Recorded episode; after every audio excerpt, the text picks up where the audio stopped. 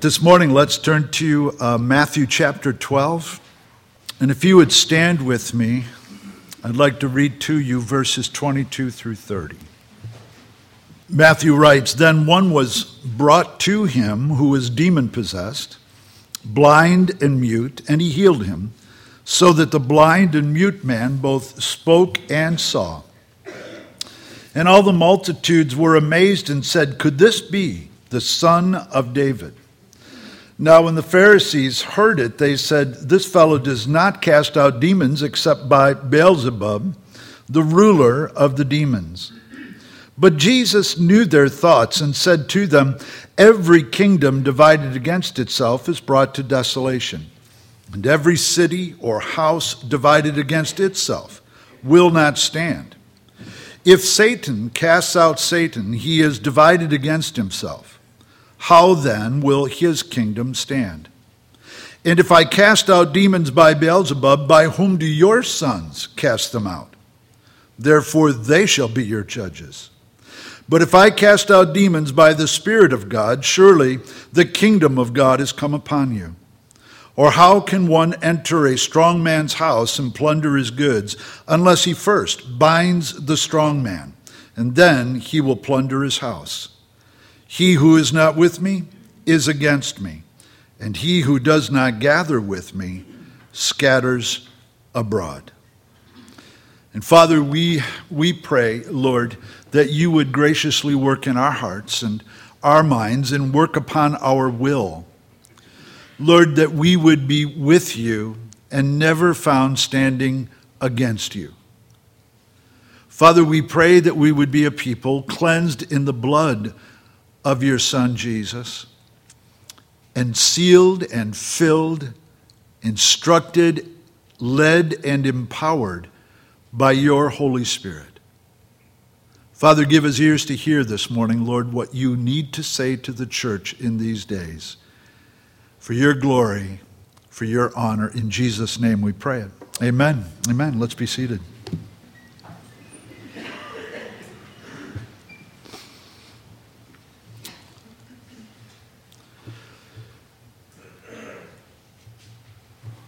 Well, if you keep track of these things, and it, it is good for us to do that, to apply the scripture rightly, we're in the second to last year, really, of Jesus' life. He only has one more year to live here upon the earth before he's accused and taken to the cross. And there, rejected by man, beaten by man, abused by man, he will surrender his life to the will of his Father, which was to become your sin and my sin, and let God the Father judge it there in him on the cross once and for all. And so thankful for Jesus crying from the cross, It is finished, the price has been paid in full. And then commending his spirit into the hands of the Father, knowing that his work was faithfully, obediently, completely done. And the evidence that God the Father accepts the sacrifice of Christ on our behalf was the resurrection of Jesus. And then finally, making it personal and something that we can take possession of, the day of Pentecost came when the Spirit was fully poured out. And we're sealed with the Holy Spirit of promise now until the day of redemption, until Christ returns for his bride, the church, and takes us home to be with him. And then we will see him as he is. Because, John wrote, we will be like him. Imagine that. We will be like the Son of God, our Savior, Jesus. This is also an event that took place while Jesus was still in the northern area, up around Capernaum, remembering that although his home had initially been in Nazareth, when he preached there in the synagogue one Sunday and identified himself as fulfilling the prophecies concerning the Messiah, they became so enraged with him that they dragged him out of the tab or out of the uh, synagogue and they took him out to the crest of the hill, uh, Nazareth was built right into the side of a mountain. Even modern day Nazareth is still built into the side of this mountain. And they took him out there and uh, they were going to throw him off the cliff and be done with him once and for all. But Jesus was able graciously to slip through them and, and avoid their intentions to destroy him and continue his work. But from Nazareth, then he changed home base and he came to Capernaum. Capernaum, still on the western shore of the Galilee, but up on the northwestern shore of the Galilee. And he moved in with one of his disciples and his wife and uh, mother in law, and that would be Peter. And lived in Peter's home, and there's physical, tangible evidence of this existent today uh, through the way they marked homes in those days for taxing purposes. And they have found a slate upon which was written the home of Simon Peter and Jesus of Nazareth. And so uh, there is, again, just evidence of, of the accuracy of the New Testament account. And so while Jesus is there in Capernaum, there was one that was brought to him who was demon possessed. And so, obviously, someone who is not born again is not indwelt by the Holy Spirit of God. The Bible tells us that light and darkness cannot dwell together. And so, someone who is truly born again of the Spirit cannot be demon possessed. The Holy Spirit does not share his temple, his dwelling place, with Satan or any demonic being. Now, that's not to say that a believer cannot, through his own rebellion, through his own compromise, expose himself to the influence of demonic entities and even surrender at times his will, his choice, his determination to walk with the Lord. But if you're born again today, the Bible tells us through the Apostle Paul that you are sealed to the day of redemption. And it's a seal that was put on an item marked with wax. And the wax being unbroken, the seal being unbroken, the person sending it would know that the one receiving it would receive it intact, and the one who received it would know that what they were receiving was exactly what the person sending it intended.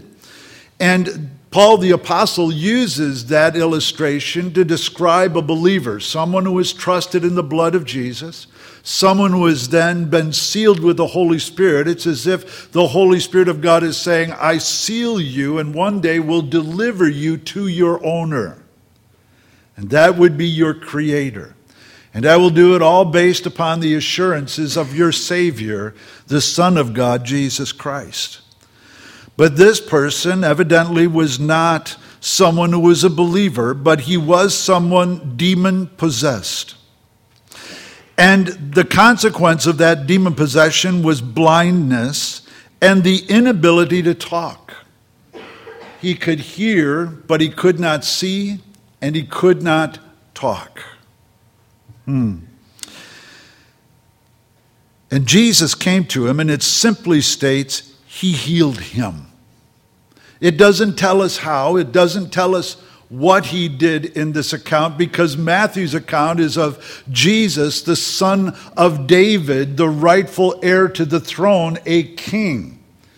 And so here the idea is the authority of the Word of God. When Jesus spoke, the demon left. The authority of Jesus greater than all the power of Satan, all the power of all of the demons collectively, greater than the very power of hell. That's why Jesus said, Listen, upon this rock, the rock meaning himself, Jesus, the rock of our salvation. Upon this rock I will build my church. And what? The gates of hell, the authority of hell, all of the legions of hell organized under the headship of Satan, they will not prevail. It is an absolute promise without any condition whatsoever. And the value of it, the benefit of it, becomes ours through repentance of sin and self will and acceptance of Christ not only as Savior, but as Lord and Master. And so, Jesus, here in all of his sovereign power and his perfect love, looking upon this one who was demon possessed, unable to see, unable to speak, Jesus approached him and healed him, so that the blind and the mute man both spoke and saw. And all the multitudes that were there, they were amazed. And, and, as we read this, understand this would allow us to know that this was something very unusual. There was a great deal of demonic activity when Jesus came the first time, just as we understand from the prophecies that there will be an increase in demonic activity as we approach the second coming of Jesus. And that demonic activity will come to its apex when the man of sin, the very Antichrist, will reveal himself and draw men to himself and demand authority over them. In other words, folks, while we are sealed by the Holy Spirit of promise today, and while we have that wonderful promise that nothing created can pluck you and I as believers out of our Savior's hand, we need to be wise and understand that demonic activity is not decreasing because of education, because of culture, or because of religion. That has nothing to do with it. Satanic demonic activity is increasing. And the evidence of it is the hardness of the heart of man. The idea that man can live apart from God, or that man can live without knowing the heart and the mind of God. It goes all the way back to the garden when Satan, Satan approaching Eve said, Yea, has God said, Are you sure that God has spoken, that God is concerned enough, loving enough to reveal himself and to speak to his creation? And then he caused them to doubt that God demands righteousness. He said, You will not die. You know, if you sin against God, if you rebel against the will of God, there's no consequence. There's no punishment for that. That was the second lie. And we're seeing that throughout the cultures of the world today. Many roads to God, many ways to God. It doesn't matter whether you believe in Jesus, whether you believe in Muhammad, whether you believe in, in any deity whatsoever. As long as you believe in something, you are good. That is the lie that is being spread in our culture through the education system, the political system, and even the church today. And not just the Catholic Church, but also the Protestant Church that is preaching messages, the evangelical church the so called Pentecostal church, not all of them, of course, but many of them today are preaching a gospel that has nothing to do with the cross of Christ, the blood of Jesus Christ. It never seeks to deal with the fall of man, the sin of man, and the need of man to be restored in right relationship with God. The Bible tells us that these are doctrines of demons. And we need to be wise enough to understand it's nothing less than that. It's not just a misunderstanding, it's not just poor uh, exposition of the scripture, it's demonic doctrine that, that tries to convince people they can have a relationship with God and expect an eternity of blessing with God apart from a relationship with Jesus Christ. It's demonic. And it's interesting to me that this man, while he was under the influence of the demon, he was blind. You know, and people today, they're blind to the things of God. They're blind to an understanding of their own heart, their own nature, their own failure. They try to explain it away and write it off as just cultural or, or just, you know, a, a poor set of genes that they inherited from their parents or whatever the case may be, but they're blind to the truth. There's only one standard of righteousness that is acceptable before God, and that is the righteousness that was revealed through his Son, Jesus Christ. That is the only standard of righteousness. And the Bible says that we have all sinned. We have all come short of that standard. That there is none good, no, not one. And so each of us must allow the Spirit of God to, to reveal to us our own heart. We must come into agreement with what God says, not what we want, not what the world tells us is true, not even what the church tells us is a right expectation. We must bring our life into a line with what God has said. And where we are wrong, admit it, confess it as sin, and seek His forgiveness. And if we find anywhere where we are right and we are in agreement with God, then give Him thanks. Because my Bible tells me apart from Him, I can't do anything. So if I get it right, it's a miracle. It's a miracle. Before the Lord touches us, we're all blind to who God is and who we really are, and then mute also, unable to speak right. You know, the Bible tells us, in fact, we'll look at it a little further in, that from the abundance of the heart the mouth speaks. And when a human being, it doesn't matter how old they are, doesn't matter how inexperienced they are. It doesn't matter how uneducated they are. What comes out of a person's mouth is simply the proof of what already exists in their heart. It's not a slip of the tongue, it's a revelation of a nature that's always been there. And this poor man, you know, you think of it, the, the blindness, uh, unable to see himself for who he really is and the world in which he lives, that, that is a difficulty that we might have compassion about, but unable to speak, that might have been a grace of God. Uh, you know, it's, it's open, your, open your mouth and put your foot in, right, is, is the old adage. And this guy could never do that. Could never do that. But Jesus came and healed him so that the blind and the mute man both spoke and saw. And the multitudes there, they were amazed and said, Could this be the Son of David? An important title, the Son of David. They didn't ask, is this a prophet? They didn't ask, is this a teacher? They didn't ask, is this a rabbi? They didn't ask, which party is this man a part of? Is he a Sadducee or is he a Pharisee? They didn't ask that. They, they asked the question, is it possible that this is the son of David? And we need to remember again that when Matthew wrote his gospel account, his main thrust was to reveal to us that Jesus is God's promised king. He is the one whom we can entrust to have complete and total authority over our past, our present, and our future. And so when they ask the question, could this be the son of David? They are referencing a promise that had been made to David that upon his throne he would never be without a man to reign. And obviously, the natural uh, successors to David, they all failed.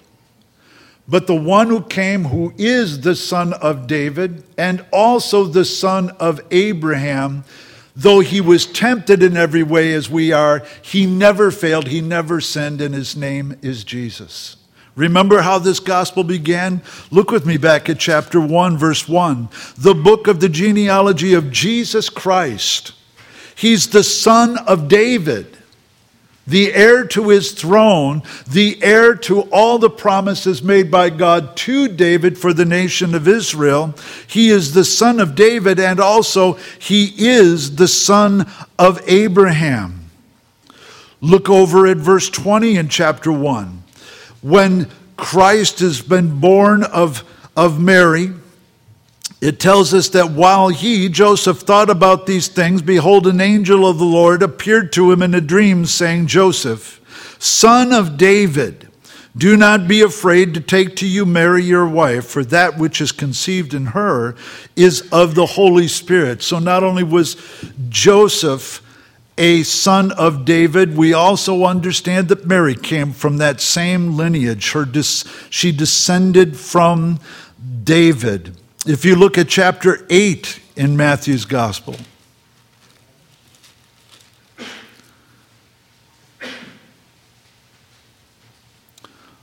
look with me at verse 29.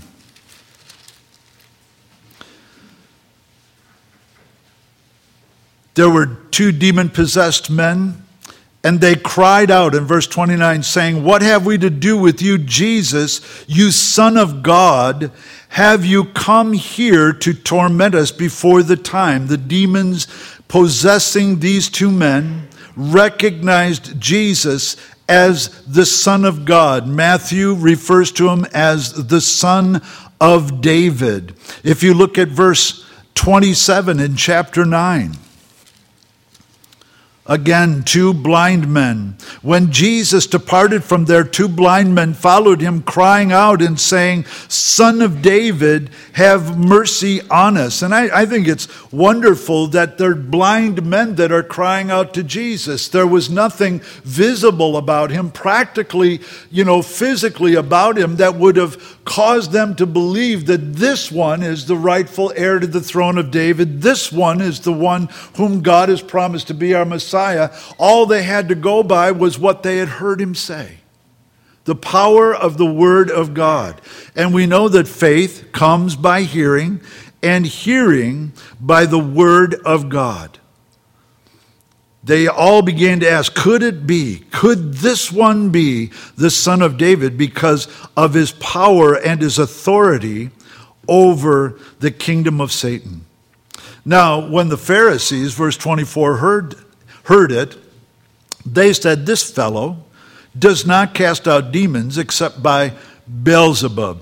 And Beelzebub was uh, a deity of the Philistines. he was a, a, a, demonically inspired deity that the Philistines worshiped.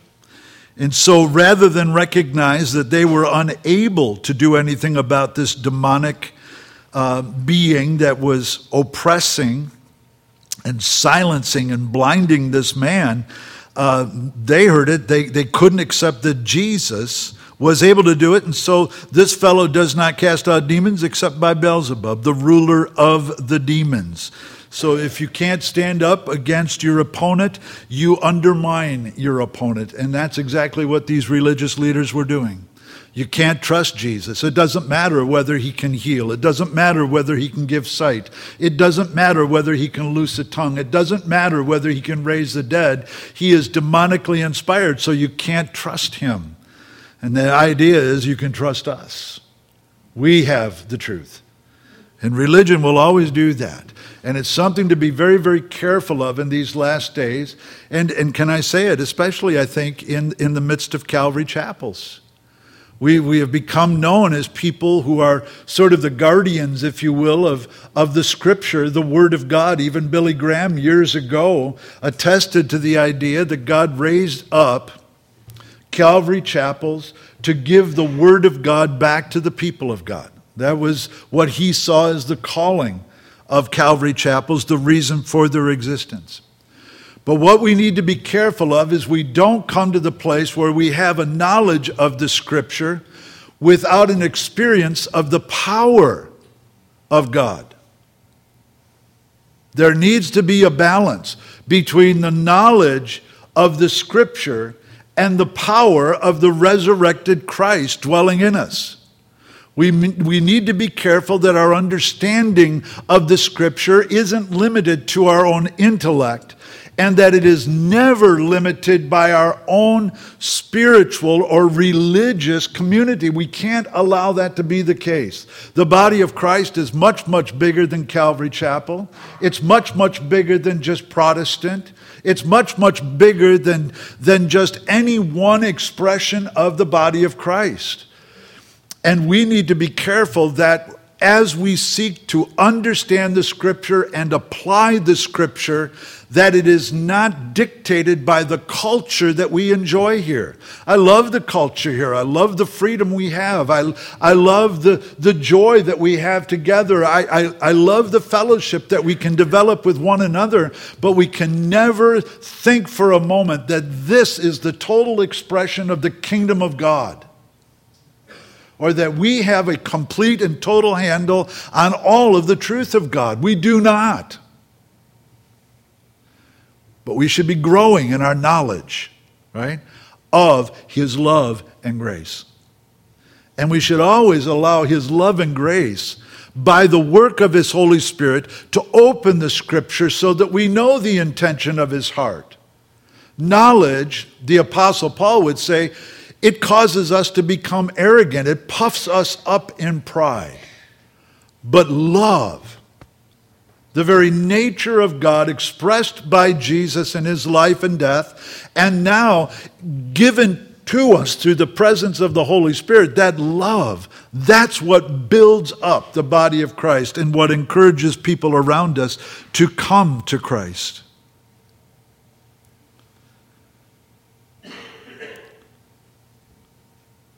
Now, Jesus, in verse 25, it says he knew their thoughts. Again, another evidence of the deity of Christ. His power over demons speaks to us about the fact that he's omnipotent, one of the qualities of God. But here also, knowing things without being told those things, having a knowledge that supersedes human knowledge, tells us that he is also omniscient. He knows all things. And again, those are two qualities that are reserved for God and God alone. Only God is all powerful, and only God is all knowing. And Jesus here shows us he is all powerful and he is all knowing. Jesus knew their thoughts. That might be kind of frightening to some of us here today. Yeah.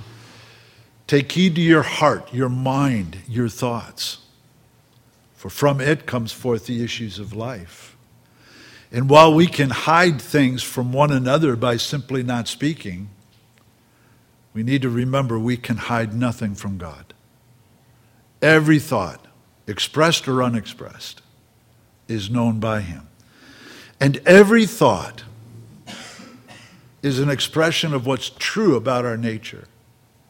What comes out of our mouth is often guarded and is not always a true indicator of what's going on in our hearts and our minds. That's why it's so important to have your mind renewed daily through the washing of the Word, by taking in the Scripture, meditating on the Scripture, memorizing huge chunks of scripture if you're able, small, if that's all you can do, but get the Word of God tucked away in your heart and in your mind.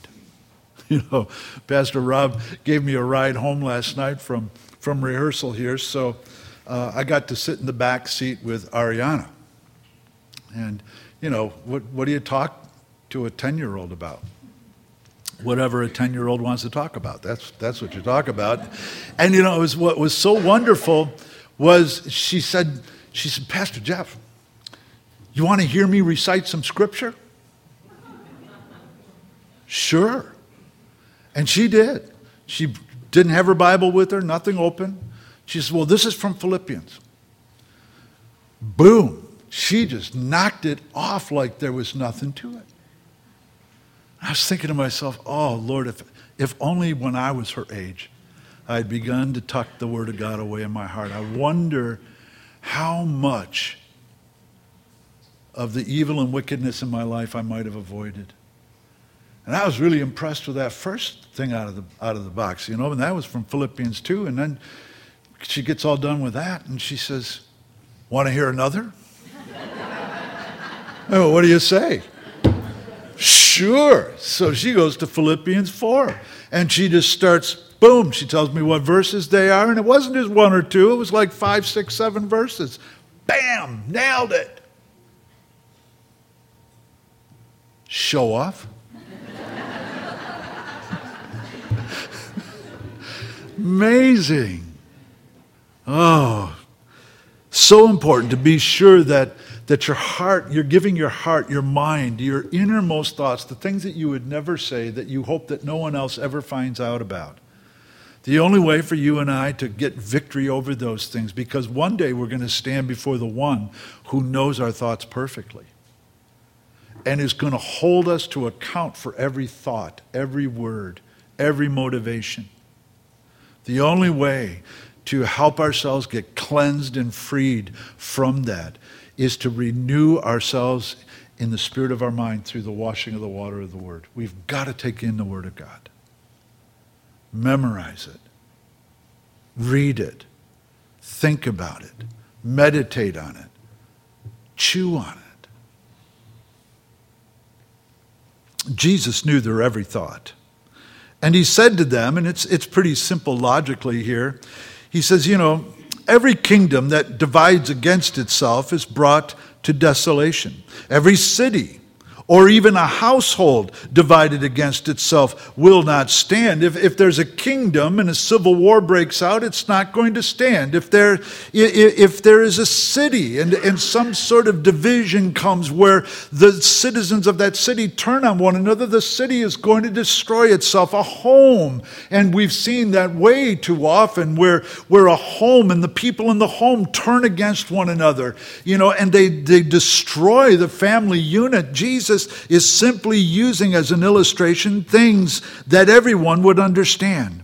And then he draws from it this principle. He says, verse 26 if Satan was casting out Satan, and that's what they were saying. Listen, this man was demon possessed. I come and I cast the demon out. You're telling me that I'm a servant of Satan. If, if I'm a servant of Satan and I drive out another servant of Satan, Where's the sense in that? That kingdom is not going to stand. He is divided against himself. How then will his kingdom stand? But verse 27, he says, And if I cast out demons by Beelzebub, if I'm guilty of doing that, if that is possible, if Satan would work that way, then he says, By whom do your sons cast them out? Because your sons are going around and, and praying over people and claiming to have authority and power over demonic beings that are just destroying people's lives. Therefore, they shall be your judges. But if I cast out demons by the Spirit of God, surely the kingdom of God is come upon you. Yeah. And it's true.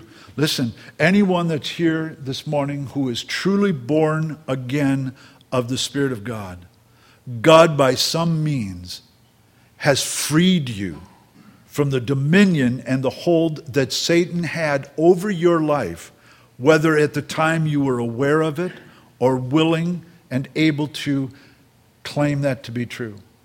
There's not a one of us here, no matter how long we've walked with the Lord, there's not a one of us here that weren't at one time, by our own choice, willing to surrender to the deception and the destructive doctrines of Satan. Every single one of us. It is by grace that we are saved, not of works, lest any man should boast.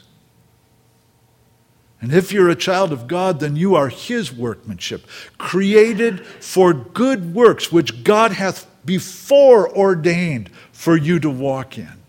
God has a, a wonderful life and planned for that life for you and for me, for all of us. And it is Jesus, the Word become flesh, who casts the demons out and sets us free. I didn't know it at the time, but I was surrendering my life, the will of my life, to alcohol, to drugs, to relationships I shouldn't have been in, dishonesty, pride, deception. You know, if you have one sin that you can identify, trust me, there's five or six others shadowing and covering that one. They never travel alone. And I'm so thankful that God brought me to a place where I began to hate the sin and began to have a hope that maybe God could forgive.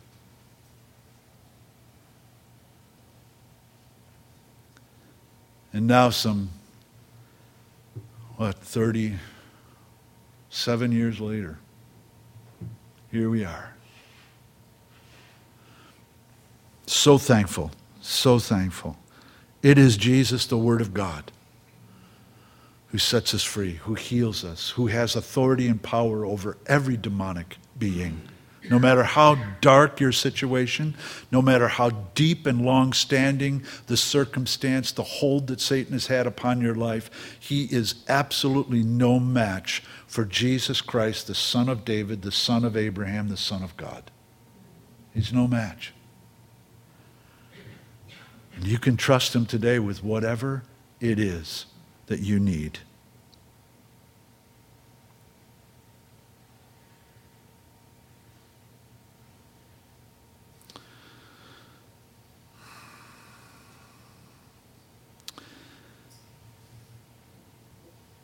If I cast out demons by the Spirit of God, surely the kingdom of God has come upon you.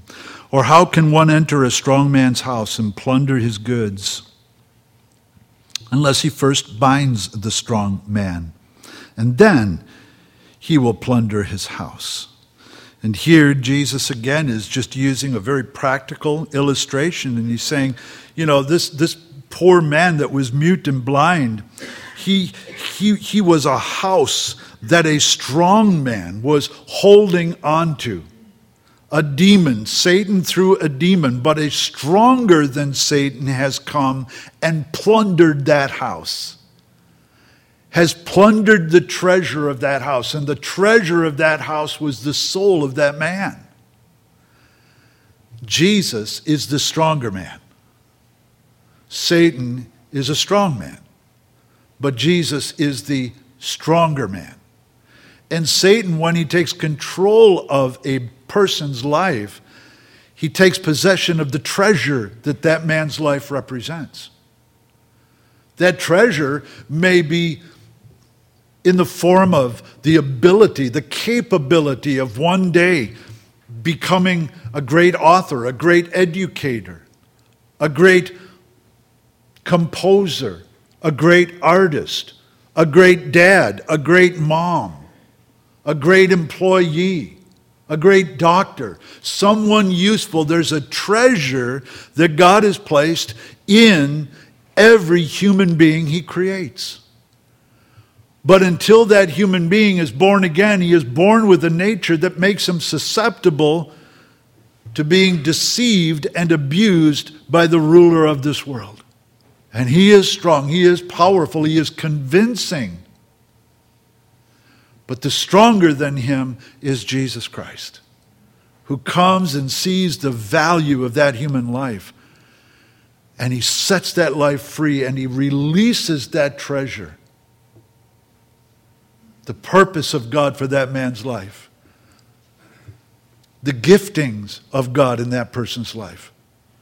And he releases that person to serve the Lord and fulfill his God given purpose in the home, in the church, at work, at school, wherever God has him. Jesus is the greater who comes and plunders his goods. And Jesus then makes it very clear. He draws the line in the sand. Verse 30 He who is not with me is against me. You know, he wasn't looking for the approval of the Pharisees, he wasn't looking for the approval of the religious leaders.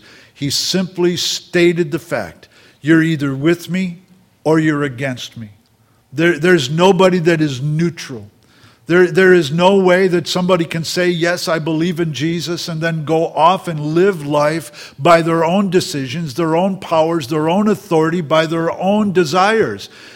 They're either for Jesus or they're against him.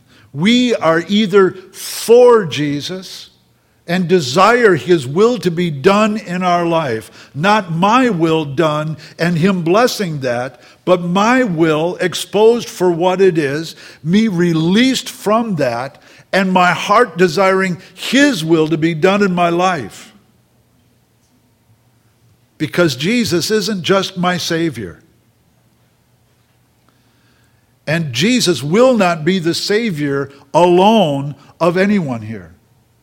He will either be your Lord and Savior, or he won't be your Savior. He'll one day be the Lord who pronounces judgment on you. It, it, there is no other way. You will either know Jesus today by acknowledging that you have sinned against him and you need his forgiveness, and you'll humble yourself and allow the blood of Jesus Christ to cleanse you and the Spirit of God to seal you, or one day you will know the Lordship of Jesus Christ as he says, Depart from me, I never knew you. Your choice. It's our choice. He who is not with me is against me, and he who does not gather with me scatters abroad. Therefore, I say to you, again, remember who he's speaking to here. He is speaking to the Pharisees. Therefore, I say to you, you legalistic, self righteous Pharisees, who know the Word of God but have never experienced the loving life of God through the Holy Spirit, I say to you, every sin and blasphemy will be forgiven men, but the blasphemy against the Spirit will not be forgiven men. You know, and this has created problems and dilemmas for the church forever. What is the blasphemy of the Holy Spirit? Have I committed the blasphemy of the Holy Spirit? Let me push your fears aside. If you're concerned that you may have at one time or ever will in the future blaspheme the Holy Spirit, then you are not guilty of blaspheming the Holy Spirit. All right? As long as it's a concern, you're, you're good. The blasphemy of the Holy Spirit is what? That, that is to speak against and to resist, to reject what the Holy Spirit has been sent to do. And the Holy Spirit has been sent to do what? Jesus told us in one sentence, He says, I will send another comforter just like myself. And when He is come, He will do what? He will lead you into all truth. Who is the way, the truth, and the life? It is Jesus. The blasphemy against the Holy Spirit is the final and ultimate rejection of Jesus Christ, not just as Savior, but as Lord and Savior. When we have rejected that, we have blasphemed, we have resisted, we have spoken against the clear direction of the Holy Spirit as Jesus has sent him. Notice, every sin and blasphemy will be forgiven men except the blasphemy against the Spirit. If we reject Him who the Spirit of God is revealing to us as the one who will save us and redeem us, if we reject that, do you understand then? There is no other way of being forgiven and accepted by God if you reject Jesus Christ. There is no other way. Jesus in John's gospel said, I am the only way, the only truth, the only life. I know your English Bible doesn't read it that way, but that is the original language. I am the only way, the only truth, the only life. No man comes to God the Father but by me. No other way. Doesn't matter how popular, it doesn't matter how well educated or how smooth the presentation or how widely accepted any other doctrine is if it doesn't bring us to the centrality of Jesus Christ, the Son of God, the Son of David, the Son of Abraham, who died on the cross, was buried, rose on the third day, and ascended to the right hand of the Father, now prays for us, prepares a place for us, and has promised in that perfect moment he will return for us so that where he is, we might also be. If anyone rejects any or all of that truth, they are not a believer, they have blasphemed the Holy Spirit. All right? In fact, Jesus said, it will be forgiven him if he does believe the testimony of the Holy Spirit, but whoever speaks against the Holy Spirit will not be forgiven him, either in this age or in the age to come. If we die in that unbelief, if we die rejecting the testimony of the Holy Spirit, who's been sent to convict the world of sin, of righteousness, and judgment, it tells us in John 16. So it's so important Christianity is not a decision you make, it's an acknowledgement of a need that you make before God. The Spirit of God has convicted me of sin. I've sinned against God. He's convicted me of righteousness. That the standard isn't a standard to be developed by us here on earth, but it's a standard that has come down to us from the very throne of God. And there is no changing to it, there is no adapting it, there, there is no keeping up with the modern cultures. The modern cultures have to adapt to the righteous standards of God Almighty. And then finally, the Holy Spirit convicts of judgment. That those who reject God's only salvation through faith in Jesus Christ, they have committed the blasphemy of the Holy Spirit, and there is no hope for them if they die in that state. They will spend an eternity separated from the one whom they have rejected. And yet they will spend an eternity knowing who they rejected. How tormenting, how awful. And so finally, we, we have got to just quickly look at these five verses. They should have been included in this, and I gave Karina the wrong verses. So don't blame Karina, blame me. We'll blame it on jet lag. I don't know. Either make the tree good. Here, Jesus, he's speaking to the religious leaders. And, and again, he uses an illustration that every simple person would, would clearly be able to understand. He says, Listen, either make the tree good and its fruit good, or else make the tree bad and its fruit bad. For a tree is known by what? Its fruit.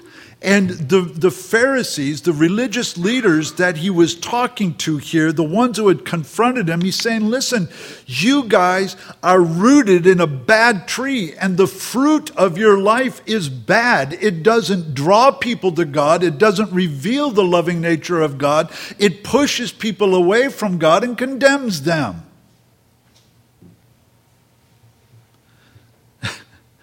And for anybody that thinks that Jesus was a softy,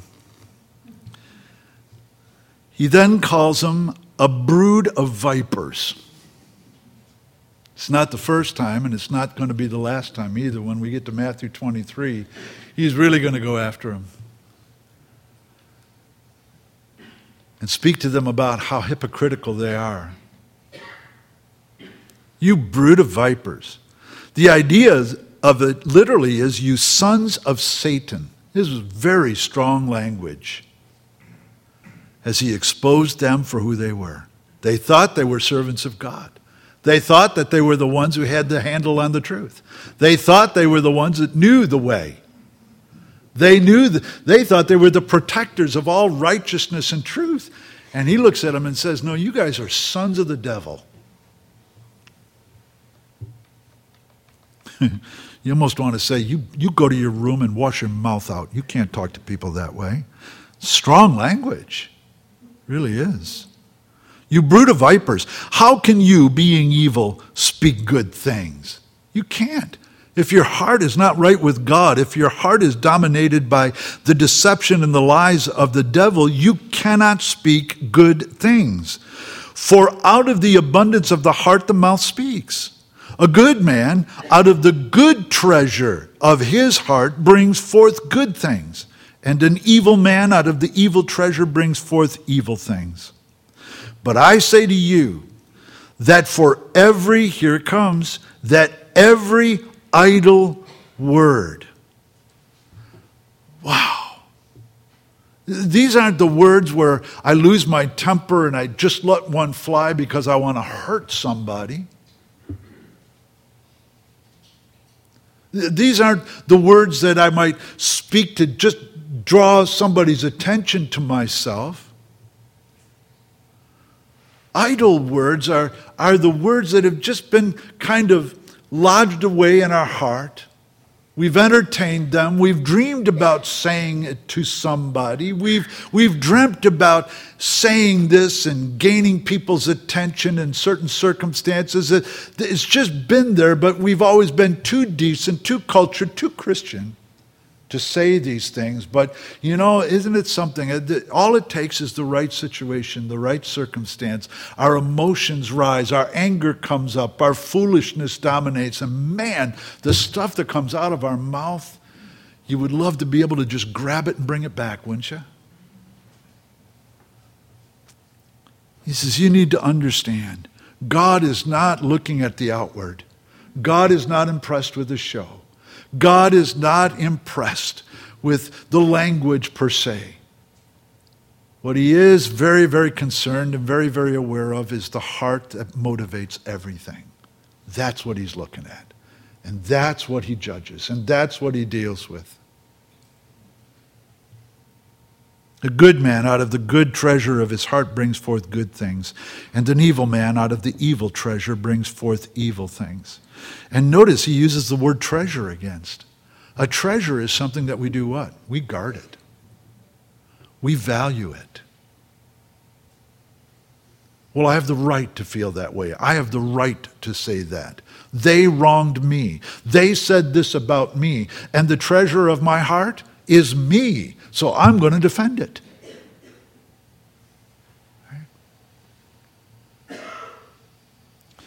But I say to you, Jesus, for every idle word, circle it again, every idle word.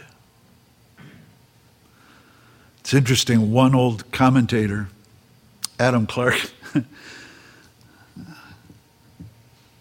he wrote this A word that does nothing that neither ministers grace nor instruction to them who hear it. To him is an idle word. If it has no practical, positive, godly influence, then it is an idle word. So I'll be the first to confess I have sinned before all of you and therefore against all of you. Because I have allowed way, way too much verbiage to come out of my mouth, not just from here, but probably more guilty when we're just all together. That doesn't build you up, doesn't strengthen you in the faith, it doesn't glorify Jesus and that is sin. And I'm confessing it to you now. It's my sin. And I hope you'll pray for me that my words will be seasoned with salt. Always, no matter where I am, no matter what the circumstance is, that I won't speak foolishly, but I will speak of our dear Savior Jesus. Always. For by your words you will be justified, and by your words you will be condemned. Man, serious stuff.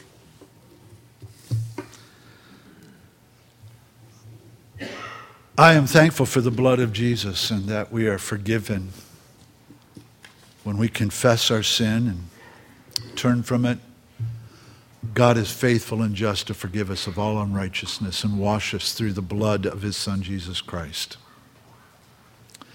But I pray that we would all become united as well, united around the one idea that we live in a hostile environment. And there are two kingdoms that have waged war against one another for at least 7,000 years. And it is the kingdom of darkness and the kingdom of light. And Satan has been so clever that he has made the kingdom of light appear to be darkness. And he has made the kingdom of darkness appear to be enlightenment. But Jesus said, You are the light of the world. Don't let the light of Jesus Christ be hidden under a basket where it does no man any good. We ought to pray today for boldness for one another. No longer being ashamed of who we really are. We're Christians. Christ ones, followers of Jesus, disciples of Jesus Christ. We are men and women of the book, the Word of God. And we ought to be unashamed in speaking of it, living it, and by all the strength that the Holy Spirit gives us, insisting by our behavior that it becomes more and more difficult for people around us to blaspheme the good name of our Savior Jesus and to blaspheme the gospel that He's given to us. Amen? Let's take communion together and pray with and for one another. Father, thank you, Lord, for your word. And Father, we pray, God, that as we prepare to remember the price that was paid for our forgiveness and acceptance, Lord, that our hearts would be open to your conviction, that our hearts would be surrendered to your will, and Father, our hearts would be filled with thanksgiving. We ask it in Jesus' name. Amen. Just as a, a, a word of warning, too, because there are some folks I don't, I, I don't know you, but if you are not truly born again, then I do not recommend that you take communion. You ought to just let the Lord speak to your heart. Let Him show you whether it's right for you to do this or not. But the Bible warns us about taking communion as unbelievers. While we've still rejected Jesus, we ought not take that which represents the price He paid for our salvation. Uh, so be careful of that and let, let the Lord guide your decision.